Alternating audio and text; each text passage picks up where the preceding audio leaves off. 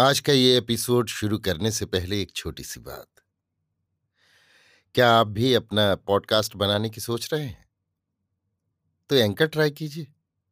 ये पॉडकास्ट बनाने का सबसे आसान तरीका है। नंबर 1, ये फ्री है। नंबर 2, इसमें कई सारे ऐसे टूल्स हैं जो आपको अपने फ़ोन और कंप्यूटर पर रिकॉर्ड और एडिट करने की फैसिलिटी देते हैं। नंबर 3, आप अपने पॉडकास्ट को डिस्ट्रीब्यूट भी कर सकते हैं, जिससे इसे स्पॉटिफाई और दूसरे प्लेटफॉर्म पर सुना जा सके। तो डाउनलोड कीजिए फ्री एंकर ऐप या विजिट कीजिए anchor.fm पर अपना पॉडकास्ट स्टार्ट करने के लिए। ये तो थी एक छोटी सी जानकारी, और अब शुरू करते हैं एपिसोड का सिलसिला। तो आज के एपिसोड में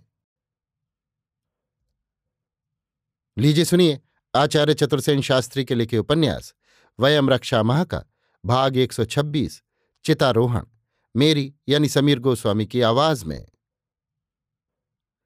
लंका का पश्चिमी द्वार वज्र निनाद से खुला। 1,00,000 राक्षस स्वर्ण दंड हाथ में लिए बाहर आए। प्रत्येक के हाथ में रेशमी पताका थी। वे राजपथ के दोनों ओर पंक्तिबद्ध चलने लगे। सबसे आगे हाथियों की पीठ पर दुंदुभी थी। मेघ गर्जना के समान उनका गंभीर रव दिगंत में व्याप्त हो रहा था। उनके पीछे पैदल सेना की कतारें बढ़ी। उनके पीछे घोड़े और हाथियों पर धनुर्धर। शोक ध्वनि में करुण वाद्य बज रहे थे। असंख्य राक्षस वीर स्वर्णवर्म पहने, स्वर्ण ध्वज लिए, भारी भरकम खड्ग कमर में लटकाए, सिर नीचा किए, शस्त्रों को पृथ्वी पर टेकते हुए आगे बढ़े जा रहे थे। इनके पीछे दानवपुत्री सुंदरी सुलोचना प्रमिला काले घोड़े पर वीर वेश में सवार आई। पीछे किंकरी चमर डुला रही थी। उसके पीछे एक सहस्त्र चेटी दासी किंकरी पार्श्विका पैदल अश्रु बहाती नंगे पैर काले वेश में चली।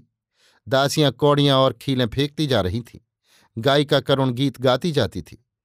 सागर तीर पर, जहां अनंत नील नीर के इस ओर दूर तक स्वर्ण बालुका का समतल मैदान सूर्य की धूप में चमक रहा था, वहां महती चिता रची गई। उसमें मनोचंदन, अगरू और गंधपलाश के ढेर लगे हुए थे। राक्षस वीर नंगी तलवारें ले पंक्तिबद्ध खड़े हो गए।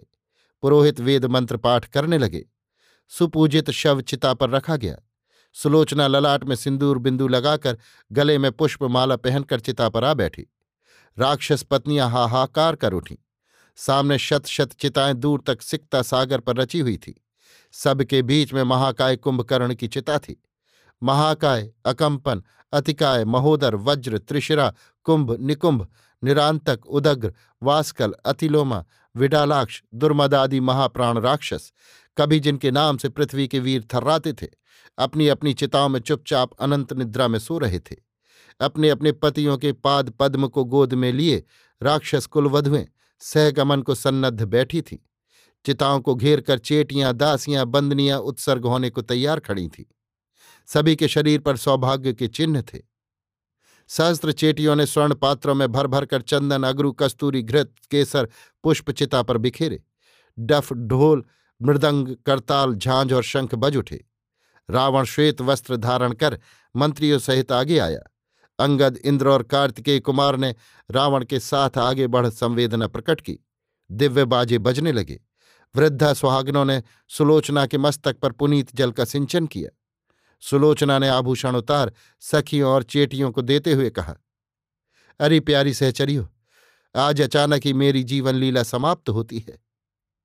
कल तक मुझे इस बात का पता ही न था। तुम सब अब दानव लोक में लौट जाना। अरे वासंती, पिता से सब कुछ कह देना और माता से। एकाएक उसकी बोलती बंद हो गई। सब स्त्रियां हाहाकार कर उठी। कुछ ठहर कर प्रमिला ने कहा, अरे माता से कहना, जो अदृष्ट में था वो हो गया।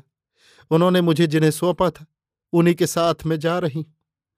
वेदपाठी वृद्ध राक्षसों का दल वेद पाठ करता हुआ आगे आया। मंगलवाद्य बजने लगे। राक्षस स्त्रियां मंगल गीत गाती हुई चिता के चारों ओर घूमने लगी। राक्षस बाणों से पशुओं को मार मारकर चिता में चारों ओर रखने लगे। रावण ने आगे बढ़कर कहा, अरे मेघनाद, मैंने आशा की थी कि तुझे राज्यभार दे महायात्रा करूंगा, परंतु अदृष्ट ने कुछ और ही रचना कर डाली। स्वर्ण सिंहासन की जगह तुझे आज पुत्र वधू सहित इस अग्निरथ पर बैठा मैं देख रहा हूं। हाय, इसीलिए मैंने तेरा देव सानिध्य कराया था। इसीलिए मैंने रुद्राराधना की थी। हा पुत्र, हा वीर श्रेष्ठ। जगज्जयी रावण जगदीश्वर सिर धुनता हुआ भूमि पर गिर पड़ा। अमात्यों ने, वृद्ध जनों ने उसे उठाया। रावण ने चिता में अग्नि दी। सहसा चिता जल उठी। इसी समय शत शत चिताओं में अग्नि दे दी गई।